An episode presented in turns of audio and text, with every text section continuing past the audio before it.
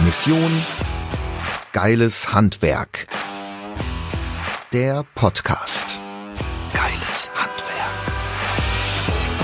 Sven Schöpker schraubt schon sein Leben lang daran, das Handwerk positiv zu verändern. Der mehrfach ausgezeichnete Unternehmer, Redner und gelernte Tischler ist ein Macher und möchte das Handwerk in ein vollkommen anderes Licht rücken. Sven packt die Dinge an. Mission Geiles Handwerk. Neue Podcast-Folge und ich habe heute einen ganz besonderen Gast bei mir, beziehungsweise ich habe ihn nicht bei mir, sondern ich bin bei ihm. Ich bin in Dreieich bei Jürgen Jörges. Und Jürgen hat nicht nur einen megamäßig guten, tollen Malerbetrieb, sondern er ist darüber hinaus auch Sachverständiger im Maler- und Lackierhandwerk und startet gerade seine neue Karriere als Schimmelschimanski. Und was dahinter steckt, wirst du in dieser Podcast-Folge erfahren. Ich freue mich riesig, Jürgen, dass ich heute hier bei dir sein darf. Herzlich willkommen, lieber Sven. Ja, erzähl doch mal ein bisschen. Was machst du hier mit deinem Unternehmen? Wie hast du es gegründet? Wie sieht es aus gerade bei dir?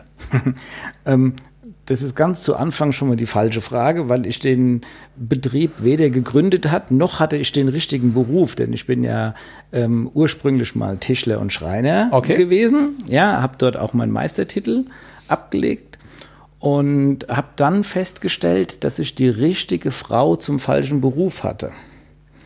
Denn meine Frau kommt aus einer Familie, ähm, die einen Malerbetrieb hatte und mhm. da hat mein Schreinermeister nicht ganz dazu gepasst. Von dem her habe ich am, ich weiß noch, am 27.11. habe ich meinen Schreinermeister überreicht bekommen und am 1.12., also gerade mal ein paar Tage später, okay. habe ich dann als Hilfsarbeiter im Maler- und Lackiererhandwerk angefangen bei meinem Schwiegervater. Oh Gott, ja. Ja, und habe mich dann halt in diesem Beruf auch eingearbeitet, habe dann meinen Meistertitel dort auch abgelegt und ähm, führe jetzt den Betrieb mit meiner Frau zusammen in der dritten Generation. Wow. Und ihr habt da auch, wie ich sehe, ich habe hier gerade deine Visitenkarte auf dem Tisch liegen, aus Maler Schmidt GmbH, Peak Fein und Schnieke gemacht, was ich als Positionierung, Marketing-Gesichtspunkten natürlich mega finde. Erzähl doch mal, was steckt hinter Peak Fein und Schnieke? Was war die Idee, aus Maler Schmidt Peak Fein und Schnieke zu machen? Mission Geiles Handwerk. Die Baustelle. Problembeschreibung. Ja, letztendlich hast du die Antwort ja auch schon wieder selber gegeben. Ähm, Positionierung ist das Zauberwort. Mhm. Ja, im Zuge äh, der Digitalisierung ähm, schauen immer weniger Leute in irgendwelche Telefonbücher oder sonst irgendwas. Es geht alles online. Und wenn du dir vorstellst, dass heute einer einen Maler im Rhein-Main-Gebiet sucht, dann gibt er vielleicht einen Maler Frankfurt, Maler Dreieich, Maler Darmstadt oder ja, sonst irgendwas. Ja. Und dann kommen natürlich die Treffer.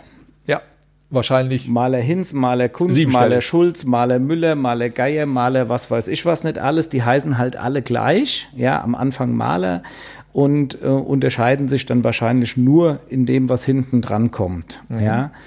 Die Frage ist ja immer, welchen dieser vielen Treffer soll er dann anklicken? Ja, über das Ranking und dass man ganz vorne stehen soll. Ähm, darüber spreche ich jetzt mal erstmal noch nicht, sondern dass man von Anfang an in irgendeiner Art und Weise auffällt. Und dann haben wir gesagt, firmieren wir unter Peak, Fein und Schnieke, weil das ist letztendlich das, was der Kunde haben möchte. Ja, das heißt, ihr seid im überwiegenden Fall im Privatkundenbereich tätig. Ja. Ja. Ja, wirklich. Okay. Das heißt, der Name ist Programm, wenn ich es mal so sagen soll. Das, was ihr macht, ist eben Peak, Fine und Schnieke und das ist eure Positionierung. Genau. Und das ist ja eigentlich auch das, was jeder Kunde haben möchte. Ganz genau. Ja, mega cool. Ähm, wie bist du darauf gekommen, nochmal eine Schippe draufzulegen und Sachverständiger für das Maler- und Lackierhandwerk zu werden? Hm, also als ich die Meisterprüfung im Maler- und Lackiererhandwerk abgelegt habe, habe ich ja äh, mitbekommen, dass die Prüfer, die meine Prüfung abgenommen haben, Ja, da war der eine oder andere auch im Sachverständigenwesen tätig mhm. und ich habe gesagt, oh, das ist eigentlich so ein recht spannendes Feld. Ja, ähm, ich wollte sowieso schon immer wissen, warum funktioniert was wie oder was steckt dahinter. Und wenn es mal nicht geklappt hat, warum hat es nicht geklappt? Also das hat mich schon immer so ein bisschen, bisschen mhm. getriggert. Und von dem her war das für mich eine logische Schlussfolgerung, dass ich dann halt auch irgendwann Sachverständiger im Maler- und Lackiererhandwerk äh, werde. Und habe mich dann darum gekümmert, wie wird man Sachverständiger. Das ist ähm, manchmal einfacher, als dass man denkt. Ja, man geht zu seiner Handwerkskammer, schaut, äh, äh, weil das ist ja, die Handwerkskammer ist das Bestellungsorgan. Und ähm, die schicken dann einen zum, zur jeweiligen Innung und dann gibt es Kurse, teils von der Handwerkskammer, teils von der Innung. Man legt nochmal eine Prüfung ab und dann wird man bestellt und vereidigt. Ja, und dann kann man loslegen in dem Job. Was sind die schwierigsten Themen, die du da auf dem Tisch liegen hast, wenn du als Sachverständiger unterwegs bist? Aus Kundensicht wird ja oft, ich möchte es mal wie so eine Industrieoberfläche mhm. ja, ähm, gewünscht. Und wir sind aber Handwerker. Das heißt, dieses dieses super perfekte kriegen wir ja auf den Baustellen gar nicht hin, weil alles, was wir tun, wird ja von Hand produziert. Ja. Jeder, selbst bei einer Spachteltechnik, jeder, jeder ähm, Handzug mit der Kelle oder sonst irgendwas hinterlässt eine andere Spur. Und ganz oft wird sich einfach nur drüber gestritten, ist das jetzt eine handwerklich korrekte Ausführung und ist das, was ich sehe, normal oder geht es ja. über ein normales Maß hinaus? Also da ähm, wird sich trefflich drüber gestritten, aber es gibt natürlich auch die Situation, wo man einfach sagt, muss, Jungs, da habt ihr Murks gebaut und macht es ja. einfach nochmal. Okay. Ja, also das geht ja auch. Also prinzipiell hat man als Sachverständiger, hm, wenn ich es grob umschreiben darf, ja, gibt es unterschiedliche Szenarien. Einmal muss man seinen Auftraggeber vor dem Handwerker schützen. Das ist der Fall, wo dann wirklich alles schief läuft, weil der es einfach nicht kann mhm. und, und in einem Gewerk wildert, wo er einfach gar nichts zu suchen hat. Mhm. Mhm. Dann gibt es natürlich auch die Situation, ich weiß nicht, ob sie, ähm, du kannst mit Sicherheit nachvollziehen, wo man den Handwerker vor seinem Kunden schützen möchte. Ja, weil es wird eine saubere und ordentliche Arbeit mhm. abgeliefert und der Kunde sagt einfach, nö, zahle ich trotzdem nicht. Ja. Ja, also auch da muss man ja hingehen und sagen, nö, das ist in Ordnung, das passt auch alles und dementsprechend ist auch ähm, eine Bezahlung angemessen und auch fällig. Das ist das zweite Szenario. Die mhm. liegen immer ganz, ganz, ganz weit auseinander. Und das dritte Szenario ist, dass sich der Handwerker aus irgendeinem Grund mit seinem Auftraggeber verkracht hat. Mhm. Der eine sagt, ich zahle nicht, und der andere sagt, jetzt mache ich aber auch nichts mehr. Mhm. Und wenn dann so ein sachverständiger Termin zustande kommt, ist es mir natürlich am liebsten, wenn alle Beteiligten da sind. Weil dann kann man auch mal sagen, hier, lieber Handwerker, schau doch mal, so doll ist es wirklich nicht. Und dann sagt er, ja, weiß ich. Ja. Mhm. Und dann kommt man sehr schnell zu einer Einigung, dass man sagt, okay, wenn das und das jetzt noch beseitigt wird, dann zahlt der Kunde dann auch und dann ist es eigentlich auch sehr oft so eine Art Vermittlung. Ja, also ja. ein Bauschlichter könnte man ja dann in dem Fall schon fast sagen. Genau. Ja, genau. Aber halte ich für vernünftig, vor allem diese zwei Perspektiven, die hat man vielleicht gar nicht immer so auf dem Schirm. Das heißt, äh, dass ein Kunde sagt, Mensch, die Leistung ist nicht in Ordnung und da muss mal ein Sachverständiger kommen und das bewerten. Äh, das hat man eigentlich so immer auf dem Schirm, aber dass auch ein Handwerker hingehen kann, sich an einen Sachverständigen wenden kann, wenn er der Auffassung ist, Mensch, ich habe hier eine Top-Leistung erbracht, aber der Kunde sieht das eben anders. Und jetzt beauftrage ich sozusagen als Handwerker einen Sachverständigen, der das prüfen soll, damit ich eben auch meinen Vergütungsanspruch durchsetzen kann. Kommt bei mir gar nicht selten vor, dass auch Firmen mhm. bei mir anrufen und sagen, ey, wir haben doch hier eine saubere Arbeit gemacht und kannst du uns das gerade mal bestätigen? Und ja, passiert so. Ja. ja. Und nicht selten ist es auch, dass ich von Gericht bestellt werde, weil sich zwei streiten. Und dann gibt es ja einen Ortstermin und dann stelle ich beim Ortstermin schon fest, dass die eigentlich gar nicht so weit auseinander sind. Ja. Und dann kann ich auch während dem Ortstermin schon ähm, eine Streitschlichtung mehr oder weniger äh, protokollieren und kann dem Richter sagen, unter den und den Bedingungen sind die Parteien sich einig. Ja. Ja, und dann bestätigt der Richter das nochmal und dann kann es auch relativ schnell gehen. Ja. Also finde ich ganz, ganz großartig, wie du das dann mit deiner Berufserfahrung aus zwei Gewerken, muss man ja sagen, ähm, alles so machst. Und du hast mir vorhin beim Kaffee erzählt, ein großes Thema ist ja heutzutage in den Wohnungen, in den Häusern Schimmel. Und erzähl doch mal, wie bist du zum Schimmel-Schimanski gekommen und was steckt da eigentlich hinter? Weil das finde ich von der Positionierung, von deinem Expertenstatus, finde ich das sensationell, auch vom Wortspiel. Äh, erzähl doch mal, wie kommst du zu Schimmel-Schimanski? Mission Geiles Handwerk. Deine Frage. Wenn du das immer mehr machst und immer tiefer machst, ja, und immer weiter in die Materie reingehst, dann wirst du feststellen, dass nicht jeder Schimmel immer gleich sichtbar ist, sondern dann musst du suchen. Und das ist zum einen so ein bisschen die Detektivarbeit, die dahinter steckt. Ähm, zum anderen ist es vergleichbar mit so einer Arbeit von einem Kommissar, wo einzelne Puzzleteilchen zusammengeführt ähm, werden müssen, damit du dann zum Schluss dem Täter habhaft werden kannst. Ja. Mhm. Und ähm, so ist dann halt irgendwann der Schimmel Schimanski auch entstanden. Ja, cool. Jetzt hat sich ja das Nutzerverhalten auch dramatisch geändert. Ähm, Heute wird viel mehr geduscht als früher. Ähm, wie ist so deine Erfahrung? Was erlebst du heute, wenn du rausfährst in Wohnungen, wo ein Schimmelbefall da ist? Also das, was ich heute erlebe, ist relativ einfach zusammengefasst, nämlich unter den Worten, wir haben verlernt, wie richtiges Wohnen funktioniert. Okay. Punkt. Ja, ähm, du hast eben das Duschverhalten angesprochen. Das ist ein Teil, dass wir ja heute ähm, tatsächlich das sieben bis 14-fache an Feuchtigkeit aufgrund eines geänderten Waschverhaltens in unsere Wohnungen eintragen.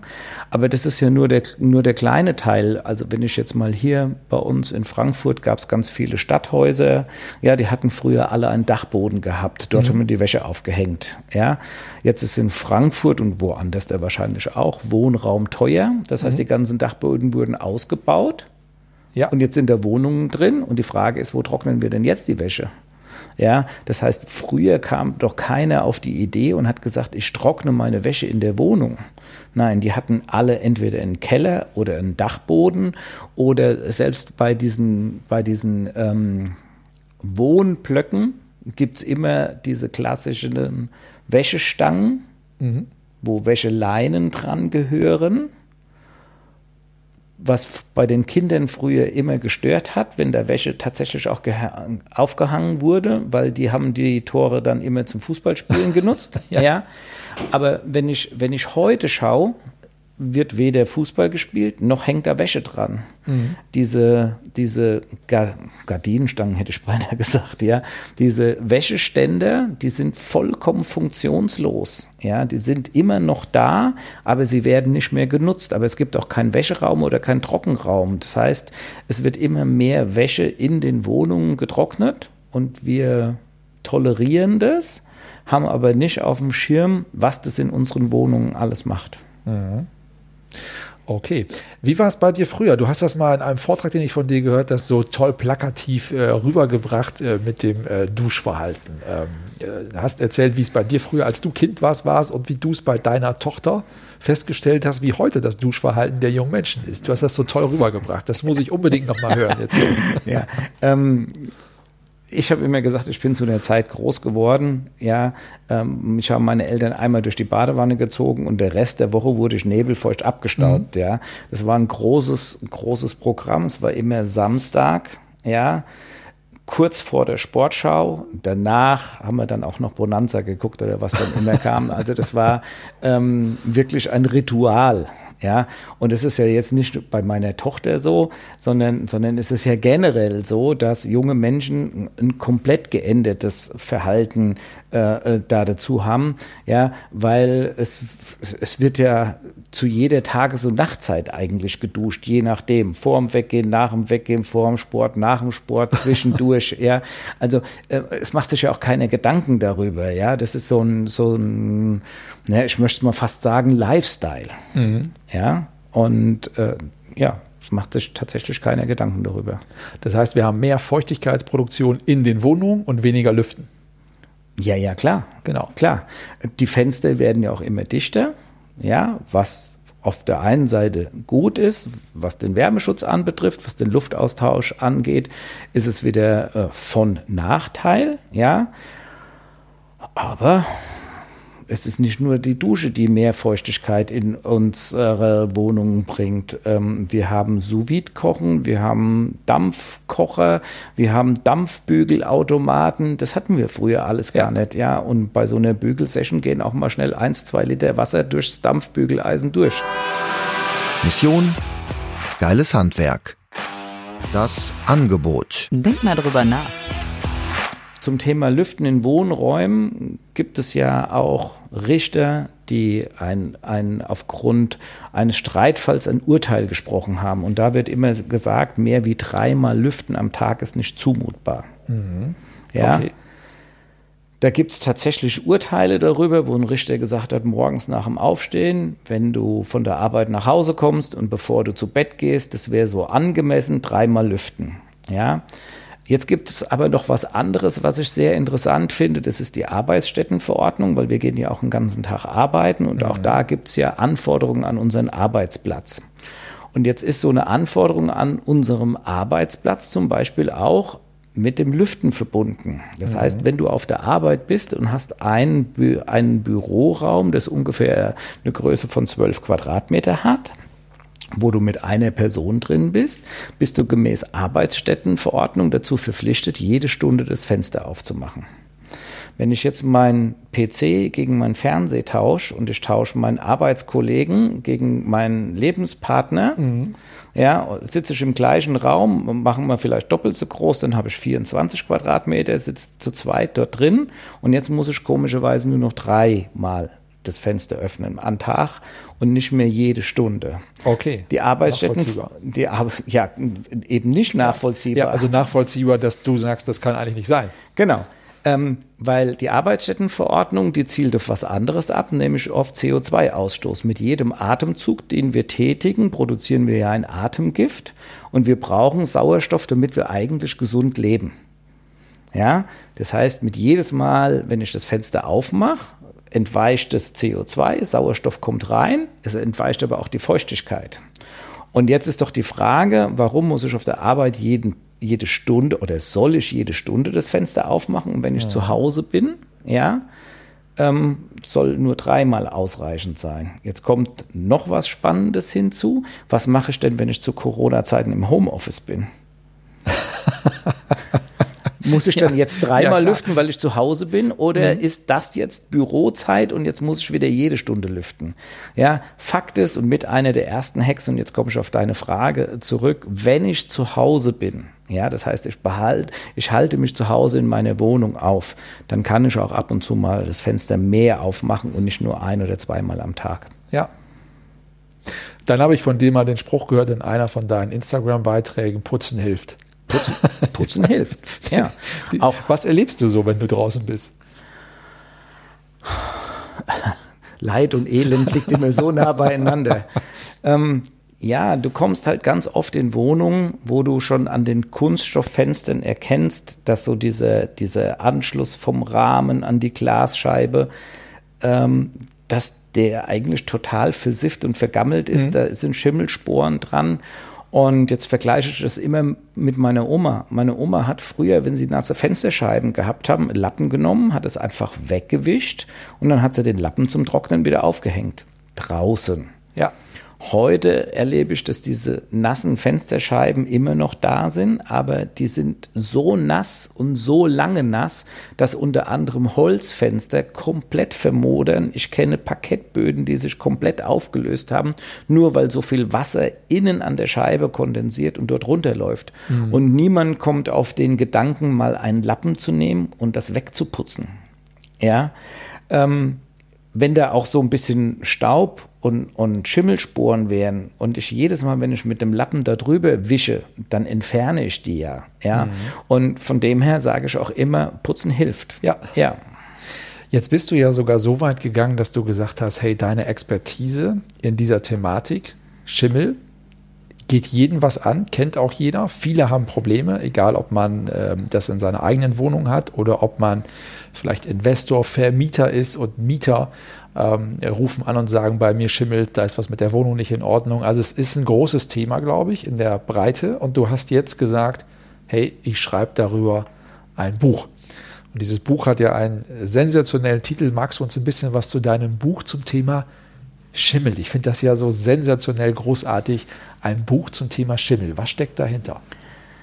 Also dahinter steckt schon mal 20 Jahre Sachverständigentätigkeit. Mhm. Ja, also ich bin in diesem Bereich seit 20 Jahren unterwegs und äh, wenn ich bei meinen Ortsterminen immer etwas erkläre, dann versuche ich nicht mit Fachchinesisch zu überzeugen, sondern ich versuche so zu erklären, dass die Leute das auch verstehen. Ja. Und da habe ich immer wieder mal gehört, oh, so habe ich das noch nie gehört. Sie erklären das ganz anders. Können Sie das nicht mal aufschreiben? Ja, oder Sie müssten mal ein Buch schreiben. Ja. Also das, das habe ich immer ganz, ganz, ganz häufig und ganz oft gehört, dass ich mich dann tatsächlich auch dran gesetzt habe und gesagt, jo, das kannst du jetzt mal machen und schreibst mal ein Buch über Schimmel, aber mit einer anderen Sichtweise. Also mhm. es geht nicht nur darum, ähm, den Schimmel als diesen, diesen bösen Buben zu bezeichnen und zu sagen, Hilfe, Schimmel macht uns alle krank, sondern es geht um so einen Rundumschlag. Einmal auf humorvolle Art und Weise. Mhm. Es gibt viele witzige Geschichten, die da drin sind. Ähm, es gibt äh, äh auch das die komplette Bandbreite, wie lang Schimmel schon eine Rolle in unserem Leben spielt. Die Bibel wird erwähnt. Ich habe mhm. die Meuterei auf der Bounty drin. Ich habe drin, warum ohne Schimmel keine Schokolade entsteht. Ja, ich habe den Fluch des Pharaos drin. Ähm, ähm, ganz viele Geschichten von meiner Oma habe ich auch drin. Also so diese Sichtweise, was haben wir denn alles so verändert? Ja, und ähm, was ist die Konsequenz daraus? Ich sage ja auch immer, wenn wir nicht darauf achten, wie wir wohnen, brauchen wir uns nicht zu wundern, wenn wir das bekommen, was wir nicht haben wollen. Mhm. Und im schlimmsten Fall ist es Schimmel. Ja, also das ist tatsächlich so ein kompletter Rundumschlag, wo ich aber, ähm, das hat mir mal einer meiner Testleser gesagt, dass ich nicht mit dem erhobenen Zeigefinger dastehe mhm. und sage, ähm, und das und das und das macht ihr alle falsch, sondern, sondern ich zeige auf und rege an, dass jeder selber nachdenken kann. Und er hat ähm, mir im Anschluss gesagt, ich habe mich so oft dabei erwischt, was in meinem Leben alles falsch läuft, ohne dass du es mir ein einziges Mal gesagt hast. Mhm. Und das finde ich einfach grandios. Ja, also das heißt, ähm, es macht Spaß, es zu lesen und du entdeckst eine Welt, über die du vorher noch nicht nachgedacht hast. Ja, und bekommst, glaube ich, eine komplett andere Einstellung zum Leben. Ja. Und das Buch heißt Schimmelarsch und Zwirn. Sensationell. Ich finde diesen Titel so großartig. Du hast eben gesagt, sieht man ja auch schon am Titel, es ist witzig, humorvoll. Und wer dich auf der Bühne, da kommen wir gleich vielleicht auch nochmal zu, wer dich auf der Bühne schon erlebt hat, der weiß das auch, dass du dieses ganze Thema unglaublich humorvoll, charmant und witzig rüberbringst. Du hast gesagt, da sind auch tatsächlich diese Geschichten drin. Bibel, äh, Meuterei auf der Bounty etc. Magst du uns einer dieser witzigen Geschichten erzählen? Naja, also äh, ich bleibe bei der Bibel, das ist ja das, was du als erstes erwähnt hast. Wir, oder also als Sachverständige werde ich ja immer damit konfrontiert, dass Schimmel ja so ein Problem unserer Neuzeit ist. Wir haben immer dichtere Bauweisen, wir haben Kunststofffenster, wir haben Wärmedämmverbundsystem, wir haben die böse Glasfaser- oder Raufasertapete, wo im schlimmsten Fall noch ein Latexanstrich draufkommt, sodass unsere Häuser überhaupt gar nicht mehr atmen können. Und das ist mehr oder weniger für vielen genau der Punkt, warum es in unsere Häuser schimmelt. Und dann schaut mhm. man in die Bibel, dritte Buch Mose, Kapitel 14, und da steht dann drin, wer schwarzen, fressenden Ansatz hat, der möge bitte, und Achtung, als erstes den Hausbesitzer informieren. Das steht tatsächlich, okay. das steht tatsächlich in der Bibel drin. Denn der Hausbesitzer soll dann nach dem Priester rufen. Also der, okay. der, Priester war wohl früher so etwas wie der Sachverständige. Der hat sich dann diesen Schaden angesehen, hat das Haus geräumt für sieben Tage, ja, hat den Schimmel abschlagen lassen, also Putz wurde entfernt, danach wurden alle Decken und Wände abgeschabt, also sowas wie eine Feinreinigung. Mhm. Es wurde neu verputzt, es wurde neu gekalkt und dann durfte erst wieder eingezogen werden. Ja, also ist äh, eine komplette Schimmelsanierung, wie sie eigentlich heute auch noch Bestandteil sein könnte, ist in der Bibel erklärt. Mit nur einem kleinen Unterschied, dass in der Bibel auch drin steht, was passiert, wenn der Schimmel weiter gewachsen hat. Mhm, okay, wir sind gespannt. Ja, und dann kam nämlich der Priester wieder und dann wurde das Haus abgerissen. Okay. Und jedes Mal, wenn die was abreißen oder abbrechen, wird der Müll in, an eine unreine Stelle vor die Stadt getragen. Und ich frage mich heute, ob da nicht so die eine oder andere Großstadt mittlerweile entstanden ist, wo die früher immer ihren Dreck hingeschmissen haben. Ja? Ähm, was für mich aber auch wirklich Fakt ist, dass die in der Bibel ja auch nur das Symptom bekämpft haben und eben nicht die Ursache. Ja. Und eine Schimmelbeseitigung beginnt immer mit dem Beseitigen der Ursache für die Feuchtigkeit. Ich muss nicht den Schimmel wegmachen, sondern ich muss die Ursache beseitigen, weil dann kommt er auch nicht wieder. Und da habe ich jetzt gelernt, lüften, putzen. Und in den wenigsten Fällen, so habe ich es rausgehört, weil da haben wir noch gar nicht drüber gesprochen, sind es vielleicht dann wirklich bautechnische Mängel. Die gibt es sicherlich auch, wenn Kältebrücken da sind und so weiter und so fort. Aber 80 Prozent der Schimmel äh, Fälle in Deutschland ließen sich wahrscheinlich vermeiden durch mehr Lüften, besser putzen. Ja, es ist dann halt, also ganz schlimm wird dann halt, wenn du so diese Symbiose hast. Wir haben ja ähm, ganz viel Altbestand an Gebäuden in Deutschland. Ja, also es gibt ja nicht dieses optimale Haus, sondern es gibt ja ähm, Häuser, die schon vor der neuen oder vor der ersten Energieeinsparverordnung ähm, gebaut wurden. Ja. Und ich würde sie jetzt nicht als mangelhaft bezeichnen, mhm. aber die sind halt nicht optimal. Und wenn jetzt ein nicht optimales Gebäude mit einem nicht optimalen Nutzerverhalten aufeinander trifft, ja. dann führt es halt unweigerlich zu Schimmelbefall. Absolut klar. Ja, also Buchtipp auf jeden Fall Schimmel, Arsch und Zwirn. Wann kann man es bestellen? Wo kann man es bestellen? Also es erscheint am 11. Januar. Mhm. 21. Dauert noch ein bisschen. Bestellen kann man es, glaube ich, jetzt schon. Also es ist schon auf Amazon gelistet und so weiter und so fort. Bloß wenn man es jetzt bestellt, muss man halt noch ein bisschen warten. Okay, dann packen wir auf jeden Fall den Bestelllink unten mit in die Show Notes. Das heißt, wer jetzt zuhört und sagt, hey, das Buch will ich auf jeden Fall haben, weil das Thema mich interessiert oder weil ich den Jürgen einfach, den Schimmel Schimanski so unglaublich gut finde, der kann nachher ähm, den Link in den Show Notes finden. Mission Geiles Handwerk. Der Feierabend. Zusammenfassung. Du hast uns doch bestimmt auch ein paar Hacks mitgebracht zum Thema Schimmel. Ja, wenn du mich so fragst, haue ich da gerne auch mal ein paar raus. Also Hack Nummer eins, was gegen Schimmel hilft, ist, regelmäßig lüften. Wir haben schon davon gesprochen, wenn öfters mal das Fenster aufgeht, ist es nicht schlimm. Frische Luft bringt Feuchtigkeit nach außen, kann nichts kondensieren. Also von dem her, Hack Nummer eins, ganz klar, öfters mal das Fenster aufmachen. Okay.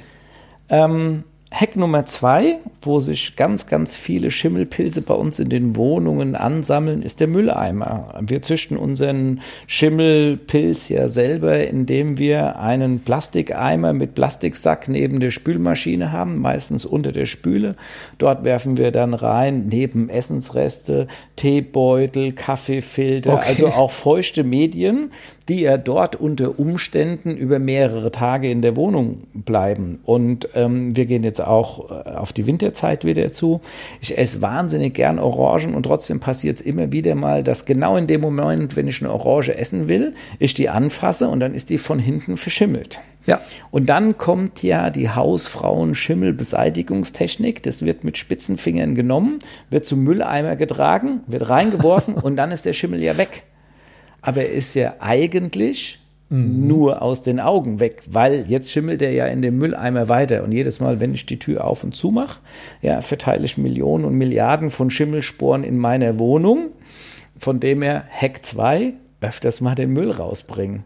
Gilt ähm, natürlich insbesondere für uns Männer, ne? wir Männer öfters mal den Müll rausbringen. Ja, das geht sogar noch besser, weil wir sind ja in einer, einer äh, Fitnessuhr äh, getriggerten Zeit und ganz oft stehen wir da und sagen, oh, ich habe mich nicht genug bewegt, ich muss noch mal eine Runde joggen gehen. Mhm. Bloß dann rennen wir alle um den Block und keiner nimmt Müll mit raus.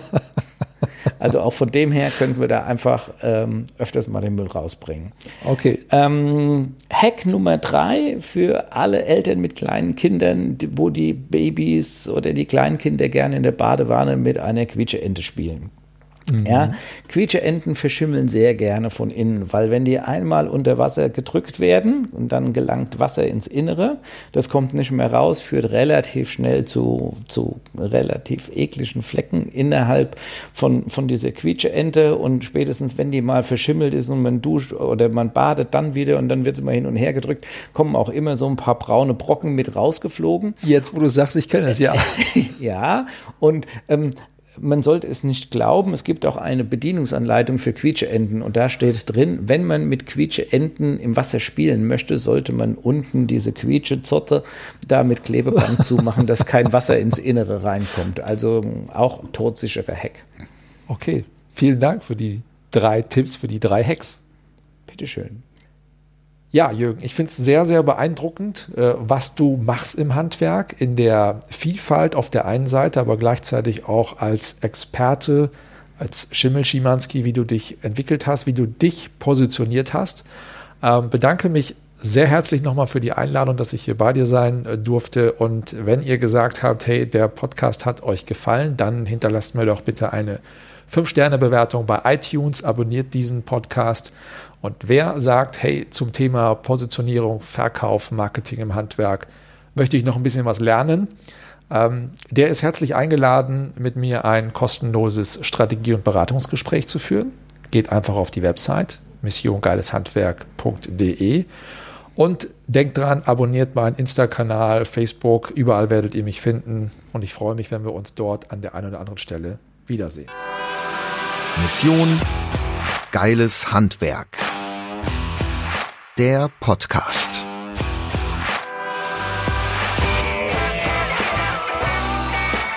Von und mit Sven Schöpker. Sei auch ein Macher, mach mit. Mehr Handgriffe und Werkzeuge findest du auf Mission Geileshandwerk.de